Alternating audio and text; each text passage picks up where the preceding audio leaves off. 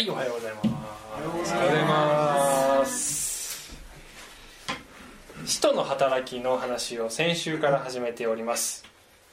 で、えーまあ、先週も申しますけども申しましたけどもあのーこれから、えーゆっくりと使徒の働きのシリーズをずっと続けていきたいと思っていますが、まあ、毎週毎週連続でというよりは、えー途中にいろんな他のメッセージもあの入れながら、えーまあ、月1回か2回かぐらいのペースで使徒の働きの話をずっと追っていくというような形で進めていく予定であります。で、えー今日は何の日ですか？ペンテコステ。です。ペンテコステというのは、えー後で説明します。まあ精霊が下った日です。をペンテコステって呼んでるんですね。はい、えーちなみにこの絵はこれねここにちょっと言いにくいんですけどね。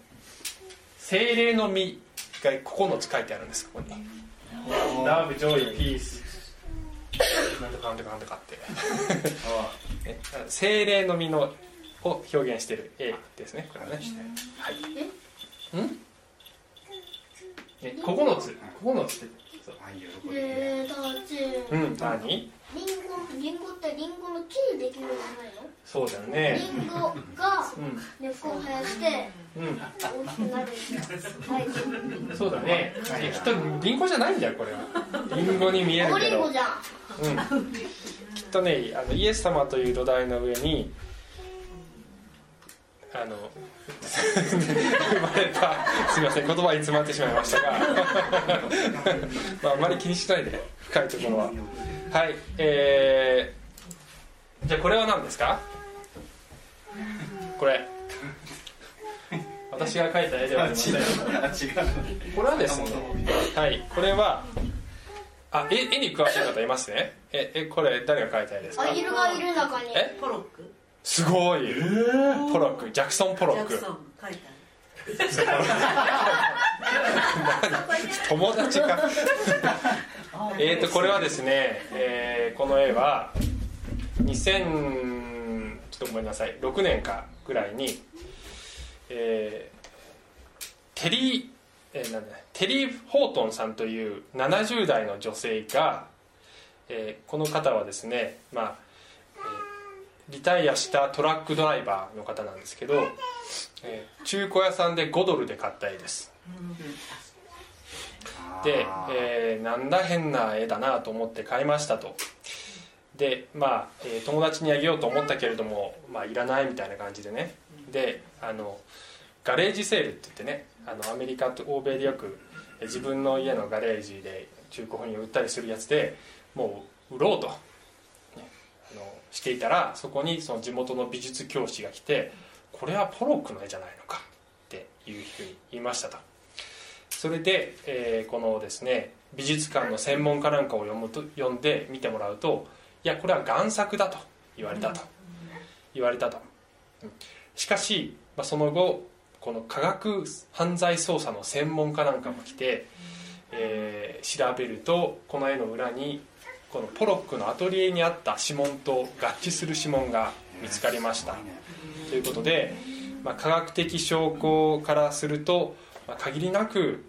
ポロックのものである可能性が高いということで、まあ、この、えーテリーさんにですねあの 9, な9億円で買いますという人が現れたんだけどそれも蹴って実際にポロックのものであれば50億円ぐらいにはなると。まああの、はい、50 million dollars というぐらい ね。そんなこの絵が？っつって。私でも描けるわよっていう。感じということで、えっと今はトロントのアートギャラリーで50億円で売られているんですけど、えーまあ、それにね反論する人たちもいてこれはですねあのなんかドキュメンタリーの映画にもなったみたいなんですがあの別の意見もいてアート関係の人たちの鑑識眼ではこれは違うと言っている人たちもいるんですって。だから決着がついてないらしいです。でもテリーさんはこれは絶対に指紋もついてるし本物だって思ってるんだけど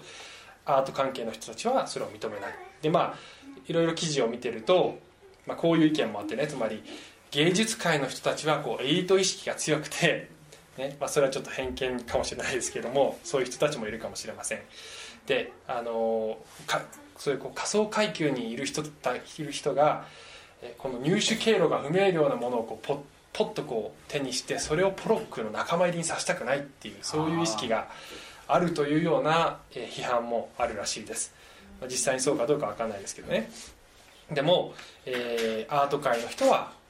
この科学的な証拠とかは認めない。で、えー、と見た。見てこれは違う。と言っているということらしいですね。実際に本物かどうかは私には分かりませんが まあいろいろ調べていると本物である方のこの方がこう優勢な感じかなという感じがしましたけれども、えー面白いなと思ったのは、まあ、これがですねこの指紋が示しているように本物であるとして、えー実際に50億の価値があるとしたとしても、まあ、そう仮定したとしてもこの絵の価値っていうのはそれが本物だと認めない人には5ドルでしかないわけですよね、えーアート関係の人たちにとってはこの絵は 5, 5ドルなんですよ。でこれが本物だと認めた人たちにとっては50億円になるわけですよね。えらい差ができるわけです。本物と認めるかどうかでその価値やそのえー力というものが見え方が全く変わってくるというえーことであります。あちなみにすみません。ポロックさんというのは言い忘れましたが20世紀の偉大な抽象画家ですね、えー有名な人だそうです、えーイエス様が来た時にイエス様が本物のメシアかどうか予言されたメシアかどうかということが議論になりました。で多くは仮想階級の人たちがイエスを信じました。まあ一部にはそうでない人たちもいましたけどね。で、えー皮肉にも彼が偽物だと断定したのは当時のエリート階級にいた宗教の専門家たちでした、えーそして、えーしかしそのイエス様は予言された通りの人生を生きましたね。でこれはまさに指紋が照合して合致したようなものであります。え旧約聖書に書いてあるメシアに関する予言が一つの指紋。そしてイエスの生涯がもう一つの指紋だとするとそれがぴったりと一致したということであります。けれどもえそれを認めたくない人たちにとってはイエス様は本物ではないしえイエス様の恵みや福音の力を理解することもできませんでした。聖書には福音というものは信じない人たちにはそれは極めて愚かなものに見えると。しかし信じた人には神の力だっていうふうに書いてます。で今日はですね精霊の話なんです。で精霊に関しても同じような構図があるわけです。つまり、えーまあもちろんですね聖書を信じない方々にとっては精霊の力なんてものは何の意味もないし価値も力もないと思います。で、えー皮肉なことにこのキリスト教会と呼ばれる、えー世界の中にもこの精霊に関する立場の違いっていうのが結構あります。結構混乱してますね、えー見解が違う。あるいは強調の仕方が違いますね、えー例えばまああのある教会ではほとんど精霊という言葉が出てこない。そういう教会もまああるかもしれません、えー別の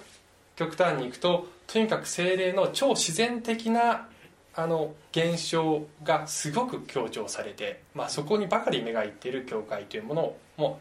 えーあったりしますね。で、まあ、私たちのその教会の立場としては精霊の力というものを認める。そして精霊には超自然的な力ことをする力もあることを認める。だけど、えー目で見える不思議な現象というものばかりを強調することはないというような、まあえーところにバランスをとっています。しかし、えー今日のポイントはですね、まあ、この精霊の力が働いていることは間違いないということを、え話していきます。で、えーこの精霊の力というものは精霊というものの力を信じる人しか体験できません、えー精霊の力を信じない人は逆に言えば精霊の力を体験できません。精霊は力があるし自分の人生にも、えーまたこの教会にも、えーいろんいろんなところで力を、えー発揮される働いておられる方だということを私たちが認める時にえーそれを信じる時に精霊の力は働いていかれるのだと思います。その精霊の力を、体験するためにはまず精霊って何をされる方なのか精霊の働きについて知らなければなりません。それを今日話していきたいと思っています。で、先週のちょっとあの復習なんですけども はい、復習なんですが少しこの、ね、イエス様の十字架からの時間的な経緯ですね、えーイエス様が十字架についたのはユダヤ人のこの重要な祭りである杉越の祭りという日でありました。それから3日後の、日曜日にイエス様は復活されました。そして先週の箇所では、え使徒行伝の一章だったんですが復活してから40日間弟子たちと交わったっていうふうに書いてあるんです。そして、ま、天に昇っていかれました。この40日間でイエスが本当に復活したということは弟子たちにとってはもう紛れもない疑いようもない事実になりました。そしてイエスが昇天されてから、えー10日後がこの五巡節というこれもまたユダヤ人にとって、えー非常に重要なお祭りであります。で、えーこれはですね、まあえー収穫祭なんですね。あの収穫のお祝いをする日なんです。でこの五巡節の日になって精霊が降臨したっていうふうに書いてあるんですがえーこのお祭りの日に、えー十字架や精霊降臨が起こったのはこれは偶然ではありません。このお祭り自体に予言的意味があってえこのお祭りは旧約聖書で定められているんですがえ杉越の祭りというのは、まあ、ちょっと長くなるので、えー深くは説明しませんがえこの子羊がほふられるということを示しているこの出エジプトから来ているえ出来事です。五巡節のこの収穫祭っていうのはこれはこの今日の話の中で精霊が下って3000人の人がイエスを信じたって書いてあるんですよね。つまりイエスの弟子たちにとって初めての大収穫の日になる日でありました。それが五巡節に起こったのはこれはえ予言的な意味を成就しているということができます。そしてえこの絵は先週も見せたんですがえ何が起こったのか使徒行伝の1章と2章で何が起こったのかというとイエス様は天に登ってはい、えー大祭司の役割を天で成しておられるという話を先週しました。代わりに精霊が弟子たちのもとに下りました。という話をしました。今日はこの精霊が下るところであります。はい。そうです。さあ、えー、出業点2章を見ていきますけども、えー五巡節の日になって、はい、先ほど説明しましたこのお祭りの日であります。皆が一つのところに集まっていました、えーこの皆というのはえーイエスの復活を目撃した、えー信じている人たちであります。弟子たちであります。えー2節すると突然天から激しい風が吹いてくるような響きが起こり彼らのいた家全体に響き渡った。また炎のような分かれた舌が現れて一人一人の一人一人の上にとどまった。書いてますね。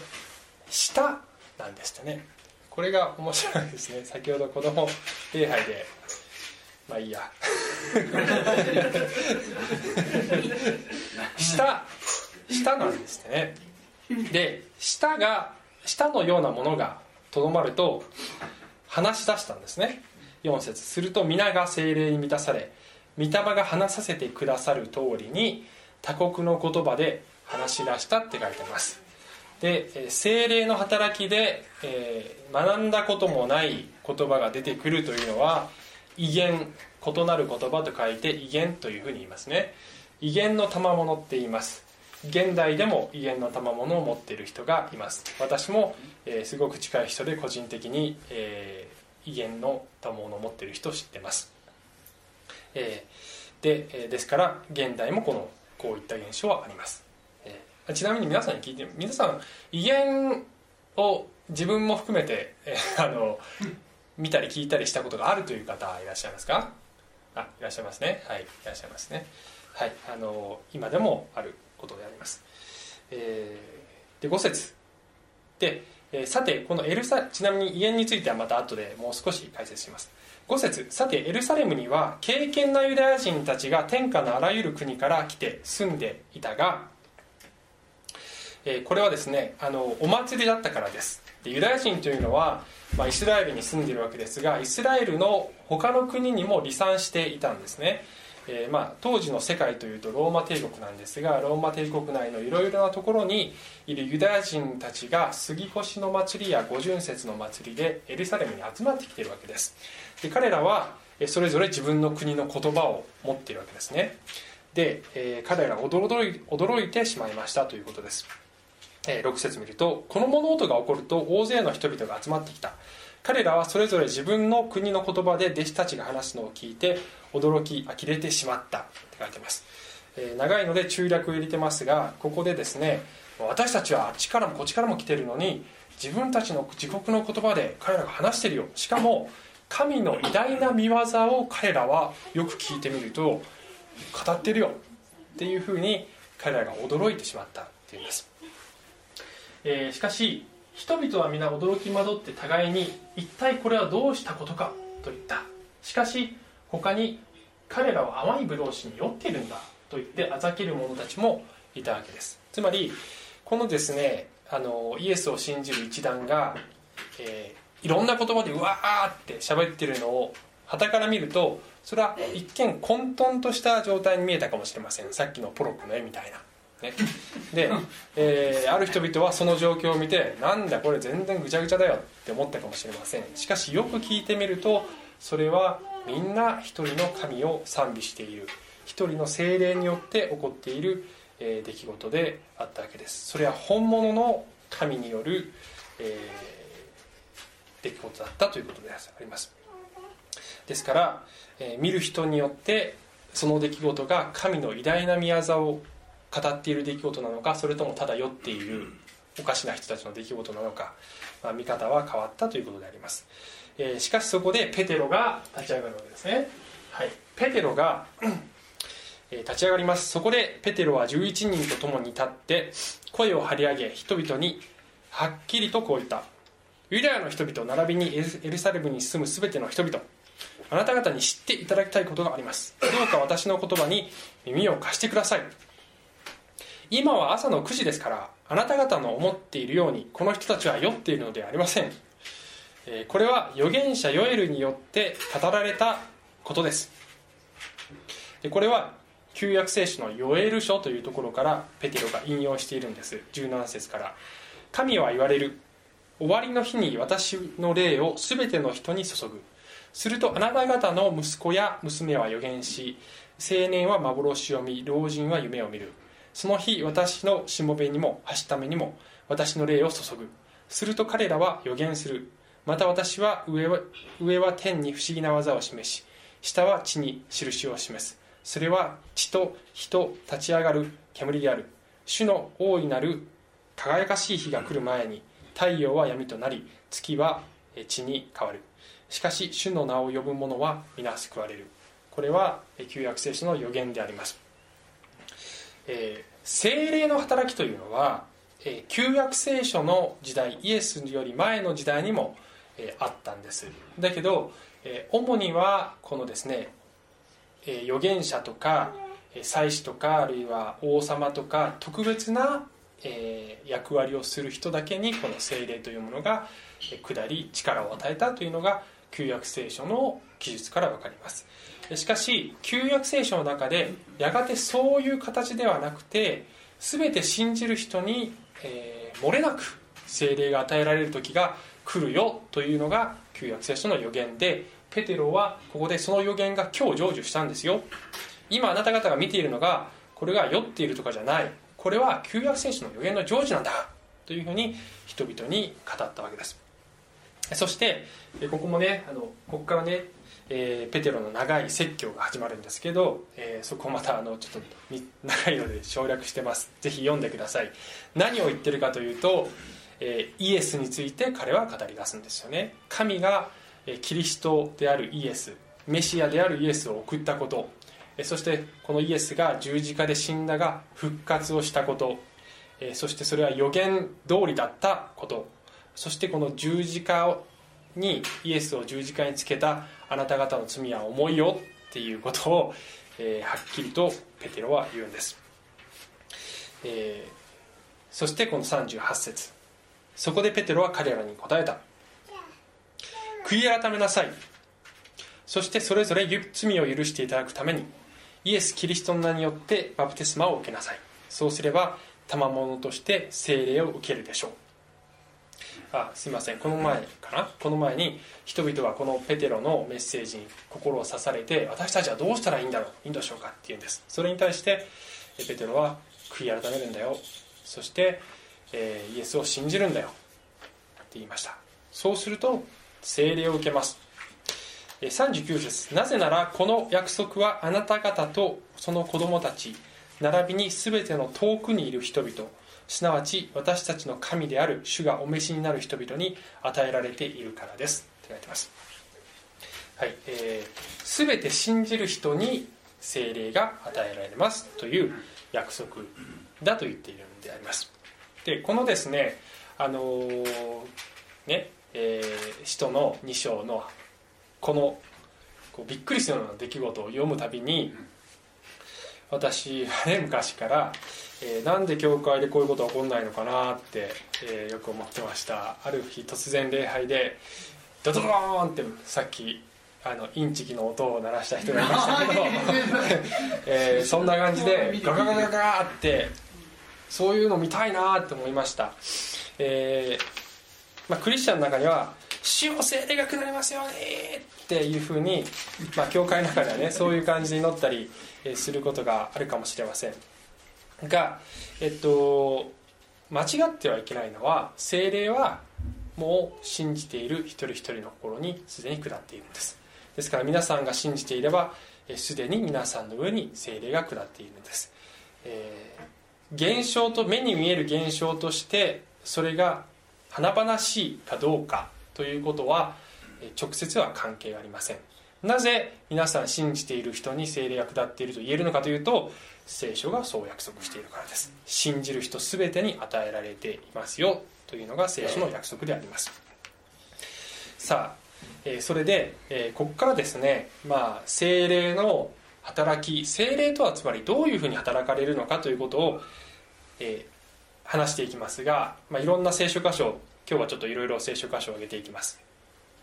で、えー聖書に書いてある聖霊の働きを全部ここで語るとねあのちょっとね時間足りません。全然足りませんので今日は特にこの人の2章をと関係する、えーここで見られるここにも見られる働きに特化して、えーまあ、そういった特徴を、えー挙げていって7つの特徴を挙げてみました。はい。まず第一にまず人を真理に導くです。人を真理に導く。えーヨハネの福音書イエス様が十字架にかかられる前に、えー弟子たちに言いました。えーしかし助け主すなわち父が私の名によってお使わしになるお使わしになる精霊はあなた方に全てのことを教えまたあなた私があなた方に話した全てのことを思い起こさせてくださいます。って書いてます、えー先週の話では使徒の働きの一章ではまだと弟子たちが結構とんちんかんなことをね、えー言っているっていう話をしました。イエス様今こそ御国を再建してくださるんですか？っていうふうに復活のイエス様に言ってました。理解が霊的な理解がまだ足りない状態だったんだけれども今ここでペテロが立って話していることはこれは精霊によってイエスが言っていたことはつまりこういうことだったんだということを彼がはっきりと、えー確信認識したということであります。それをペテロは語り出しました、えーですからえーこのですね精霊が下るまでは弟子たちはイエスの話をいっぱい聞いてたんだけども意味が分かんないことはいっぱいあった。勘違いもいっぱいあった。精霊によって弟子たちはそういうことだったのかイエスが言ってたのはっていうことが分かってそしてこの福音を述べ伝えていったりその後の弟子たちの書簡を書いたりしていくわけであります。で、えーそれはそしてもうもう一つ言いますね、えーまたイエスはこういうふうにも言いました。その方、ね、すなわち真理の御霊が来るとあなた方を全ての真理に導き入れますっていうふうに言いました、えーこれは現代でも一緒です、えー他の聖書の箇所では精霊によらなければ誰もイエスを主と告白できないっていうふうに書いてます。私たちがイエスは本当に救い主だ。神様だ。って知ることができるのは精霊の力であります、えーそして私たちが聖書を読んでそれを理解することを助けてくださるのも精霊の力であります。はい、えーちょっとないろいろ、ね、7つあるのでどんどんいかなきゃいけないです、はい、に、えー大胆さを与えます。はい、えー第2手モて神が私たちに与えてくださったものは臆病の霊ではなく、ね、力と愛と慎みとの霊であります。って書いてあるわけです。ペテロは、えー大胆になりました。このほんのちょっと前までペテロは、えーまあ、イエス様が十字架にかかる時は恐れてイエス様なんて知らないよって、えー否定してしまったそのペテロ、えーそして隠れていたペテロ。そのペテロが、えー全く違う人物であるかのように大胆に、えそして何ももう恐れない人に変わっていきました。精霊の力によるわけであります。そして、えー私たちにとってもこれは一緒です。臆病の霊ではなく、えー私たち恐れるものが世の中にいろいろあると思います。人生では恐れがあると思いますが、えーもはや恐れない神以外のものは恐れない力を与えてくださるのが精霊です。で力を与えてくださるんだけどそれは愛に基づいていてしかも力がありながら慎みがあるってね。ね力はあるけど慎みがないっていうパターンとか あの慎みはすっごくあるけど力がないっていうパターンとかねどっちかに触れるんじゃないですか、えー力がありながら慎みがある。それが精霊による力であります。3つ目罪と義と裁きを悟らせるって書いてますね。えーその方が来るとこれもイエス様の言葉です。罪について義について裁きについて世にその誤りを認めさせますって書いてます。これもえー先ほど見たこの使徒行伝の2章で起こっていることです。人々がこのペテロのメッセージを聞きそして精霊の働きかけを受けて私たちはどうしたらいいんでしょうか。キリストを十字架につけてしまったイエスを十字架につけてしまったその罪の深さにもう恐れてしまう、えー正しい恐れを持ってしまう。持ってしまう。持ったということであります。そして彼らを悔い改めに導いたんです、聖霊はこの神について何が神の義でそしてイエスが救い主であること、えーそして私たちが神に背いて歩んでいることが罪なんだということそしてやがて裁きがあるということ、えーそういった一切のことについて私たちに認識を与えてくださいます。さあ4つ目。イエスを指し示すのが聖霊であります。えこれもイエス様が言われたことです。御霊は私の栄光を表します。私のものを受けてあなた方に知らせるからです。これもペテロのメッセージの中で示されていることです。彼はイエスを指し示しました、え私たちも聖霊によってイエスを指し示していくんです。えなぜならば聖霊はイエスのイエスの霊というふうにも書いてある、まあ、あるいは三位一体父子聖霊の、えお一人。であり神ご自身である方であるからです。聖霊は神様です。えいいですか？えあの神様です。神なんです。聖霊は神なんです。いいですか？聖霊は神です。はい。な要するになんかねこの精霊って別のせあの日本人が米辺の米辺に青って書いて精霊っていう言葉あるじゃないそれは何かこうほらこうせ自然の中に、えー内包されている木の霊とかそういう感じの霊ではないってことです。精霊は全知全能の神の、えー威嚇の一人お一人である。ということをうん。聖書の生徒。え何の幽霊の霊？まあまあそれ正しいのと正しい。ですそしてですね、えーこのもう一つの御言葉これ重要なんですけどね、えーこれはですね第一ヨハネというヨハネという人が書いた手紙の中に書いてあるんです。ちょっと読みますけど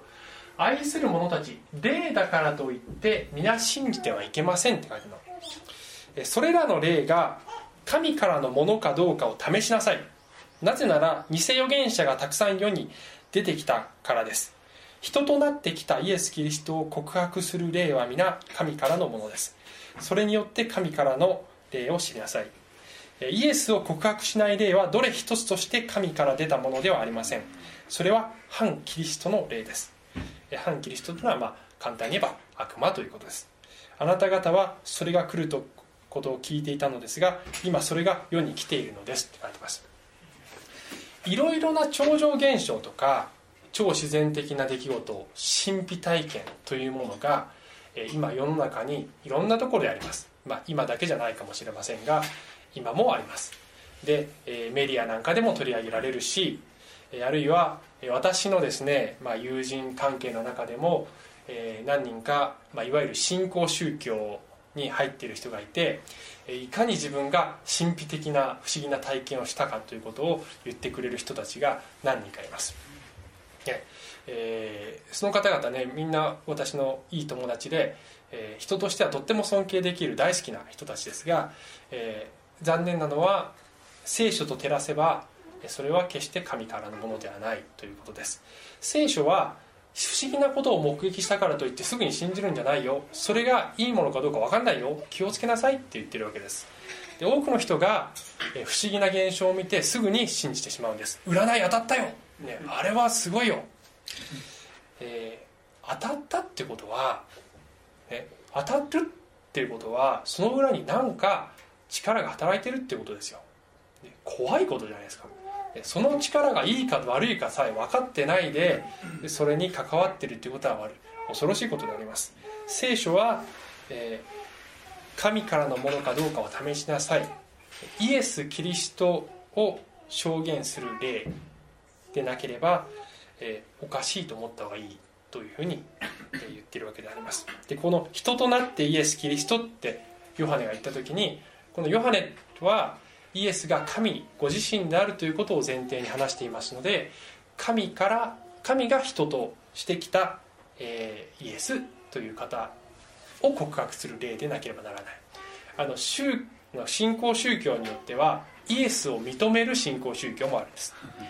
イエスは立派な預言者だとか、えー、立派な教師だとか天使だとかあるいはその人だったけどこう今観音様みたいに見守ってくださってる存在だとかというような見解を持っている人たちもいます、まあ、ある私の友人は、えー、そうそういうねあのイエス様の集会に行って不思議な体験をしたっていう話をしてくれましたけどあの神が人となったイエスでなければいけないです。聖書が伝えているイエスを告白する例であるかどうかということがポイントであります。ですから気をつけなさい。今世の中でもそれが起こっています。ちなみに皆さん八ヶ岳という土地はスピリチュアリズムの聖地だって言われてるの知ってますか？スピリチュアリズムっていうのは聖書のスピリチュアルではなくていろんなスピリチュアル系な不思議なことがあの起こるそういう聖地だっていうんで、まあ、スピリチュアル系の思想を持った、まあ、アニミズムとかアニミズムっていうのはいわゆる自然崇拝。自然の中にいろんな霊があるっていうの。あるいは、まあえー、ニューエイジ自分の中に神様がいるんだというような、えー、そういった思想を持つ人たちが全国からいっぱい集まってくる年だということを知ってましたか？あの八ヶ岳は竜だそうですよ竜の形をしてるってね、はい、でこの辺小仏沢のこの辺は竜の口のあたりにあたってすごく縁起がいいそうですね。というふうにね言う方々もいます。それは、えー、ね聖書的には竜ってちょっとね逆にあの悪魔の少女になってるぐらいで、えー、不思議なことはいっぱいあるんです。いっぱいあるんです。気をつけてください、えー、それが神からのものかどうかということは聖書と照らして考えていかなければならないと聖書が言ってるんです。はい、えー、急がなければならない。はい、はい、5番目。5番目。御霊の実を結ばませます、えー、言い方を変えるとイエス・キリストの性質を、えー、育てていってくださる。私たちをイエスに似たものにしていってくださる、えー、方であります。御霊の実というのはえこれは愛喜び平安。寛容親切善意誠実柔和自制ですって書いてあります、えーこういった性質を身につけていきたいと皆さん思いませんか？私は思います、えー精霊に頼って精霊に満たされて歩む時私たちはこういう人に近づいていける。もちろんですね。一夜でそうなるわけではありません。しかし少しずつ成長していくんですよっていうふうに聖書は言っています。これは霊的成長と関連があります。つまり、えー精霊に満たされてクリスチャンとして成長していくに従ってこういう性質を、えー与えられていく成長していくということです。で、えーなぜそういうコメントを言ったかというともう一つ霊の賜物っていう概念があるんです。で霊の賜物というのは、えーこの例えばこの威厳とか予言とか癒しの賜物といった超自然的なことを行う賜物を含めたさまざまな後でちょっとリストを見ますけどさまざまな賜物のことであります。これも聖書に書いてあることでありますけれども霊の賜物っていうのはこのですね精霊に満たされるということと霊の賜物を持っているということを混同してしまうことになるわけです。つまり威厳を話している人を見るとあれは精霊に満たされているっていうふうに思ってしまうことがあるんだけど必ずしもそうではないです。ここ混乱してきたかな？賜物なんですよ。霊の賜物。つまりプレゼントなんです。だから霊的に成長しているかどうかということとは直接関係がない。聖書でも信じたばかりの人が威厳の賜物を受けたりしているわけです。で信じたばかりの人っていうのは、まあ、あの聖書的に言えばベイビークリスチャン。まだ生まれたばかりの新しく生まれたばかりの人です。でまだこれから霊的な理解やえ性質を身につけていく人がこの賜物としてもそして威厳をもらうというようなこともあるわけですから、えー不思議なことをしたら即その人がすごく霊的に優れた人だっていうわけではないんですね。そういう場合ももちろんあると思います。で賜物であります。ですから精霊に満たされることによってえー精霊とともに歩むことによってこの成長していくことによってこの実を結んでいくこっちの方がより重要だと考えた方がいいと思います。で霊の賜物っていうのはえー神様がプレゼントとして与えてくださるもので、えー聖書を見ると19個挙げることができます。はい。いやこれは、えーハーベスト聖書塾の教科書から抜粋しております。でえっとこのですねまあ精霊の賜物のねはいこれちょっとこうやっていただけますか？はい。もう少しこの一つ一つに関してえーちょっとした説明をつけたものが今配られておりますがとても今ここで全部、ね、ちょっと授業見たくなっちゃいましたけど、えーね、ちょっとここで全部説明する時間がないので読んでください。そして、えーイエスを信じ聖霊をいただいた人には絶対何か与えられてます。絶対に。何か与えられてます。ですから皆さんそれを見てあこれは本当に、えー私与えられている賜物だなと、えーいうふうに自分の賜物を発見するというのはとても大切なことです。それは高慢ではありませんなぜなら自分で頑張っていたものではないと認識しているならば高慢ではありません。神様はこういう賜物をくださったんだな私に。それを生かしていきたいと思うことは大切であります。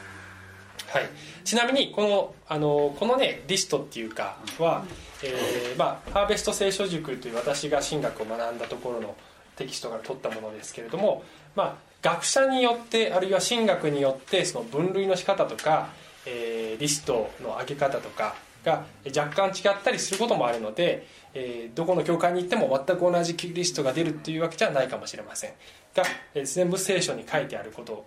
であることは間違いありません聖書箇所も書いてますねそこにね。ですからこういった精霊の賜物があってその中にはご覧の通り別に超自然的な感じではないものもある。教える賜物とかね。ね実践を行う賜物とか。そういった、えー普通に見えることもあるんだけど、えーそれが精霊によって与えられている場合もあります。精霊によって与えられてなくても生まれつきそういう、えー、賜物を持っている生まれつきの賜物というものも別にあります、ね。ですから、えー精霊の賜物もあるし生まれつきの賜物もあるしそういったものを生かして神の栄光を表しなさいと言っているんですが、はい、ちょっと急いでいきますね。はいちょっと急いでいきますね。時間がね。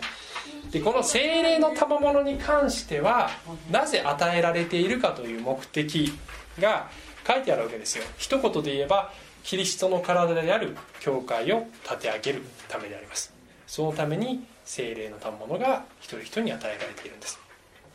えそしてえ信仰の一致と神の御子に関する知識の一致とに達し完全に大人になる。私たちが大人になっていくための助けもしてくれる。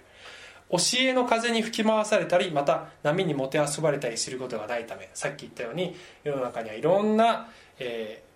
教えがあるけども良いものと悪いものをきちんと見分けることができるように教会が成長するためです、えー愛をもって真理を語り頭なるキリストに達するため、えこういった目的のために聖霊の賜物は与えられています。そして、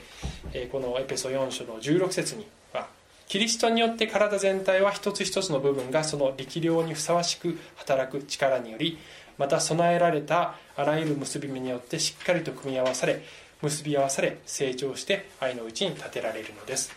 え私たちに与えられている賜物は教会が成長し、え強くなりそして神の栄光になっていくために与えられているんです。ぜひ皆さんそのリストを見てですね私の役割は何だろうかというふうにぜひ考えていただきたいなと思います。さて最後にちょっと私のねこの、え旅行の、え話をします。これ、えー安曇野のわさび園です。長野県の安曇野のわさび園です、えー以前ねあのカヤックで行ったっていう話をしたんだけどそれとはまた別の時にももう一回行ったんですね、えーわさびすごいちょっと写真では表現できないくらいでっかい広大な土地にものすごい量のわさびが育てられてるわけですね、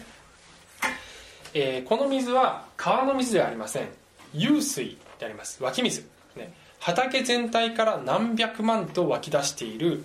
この水があたかも川の流れのように見えるんですね。そしてまんべんなく隅々までこの水が行き渡っているんです。えそしてこのわさびはですねあの肥料とかはいらないんだそうです。この水の養分で育つんだそうです、ま、土はね必要だと思いますよ。で、えー聖書ではですねあの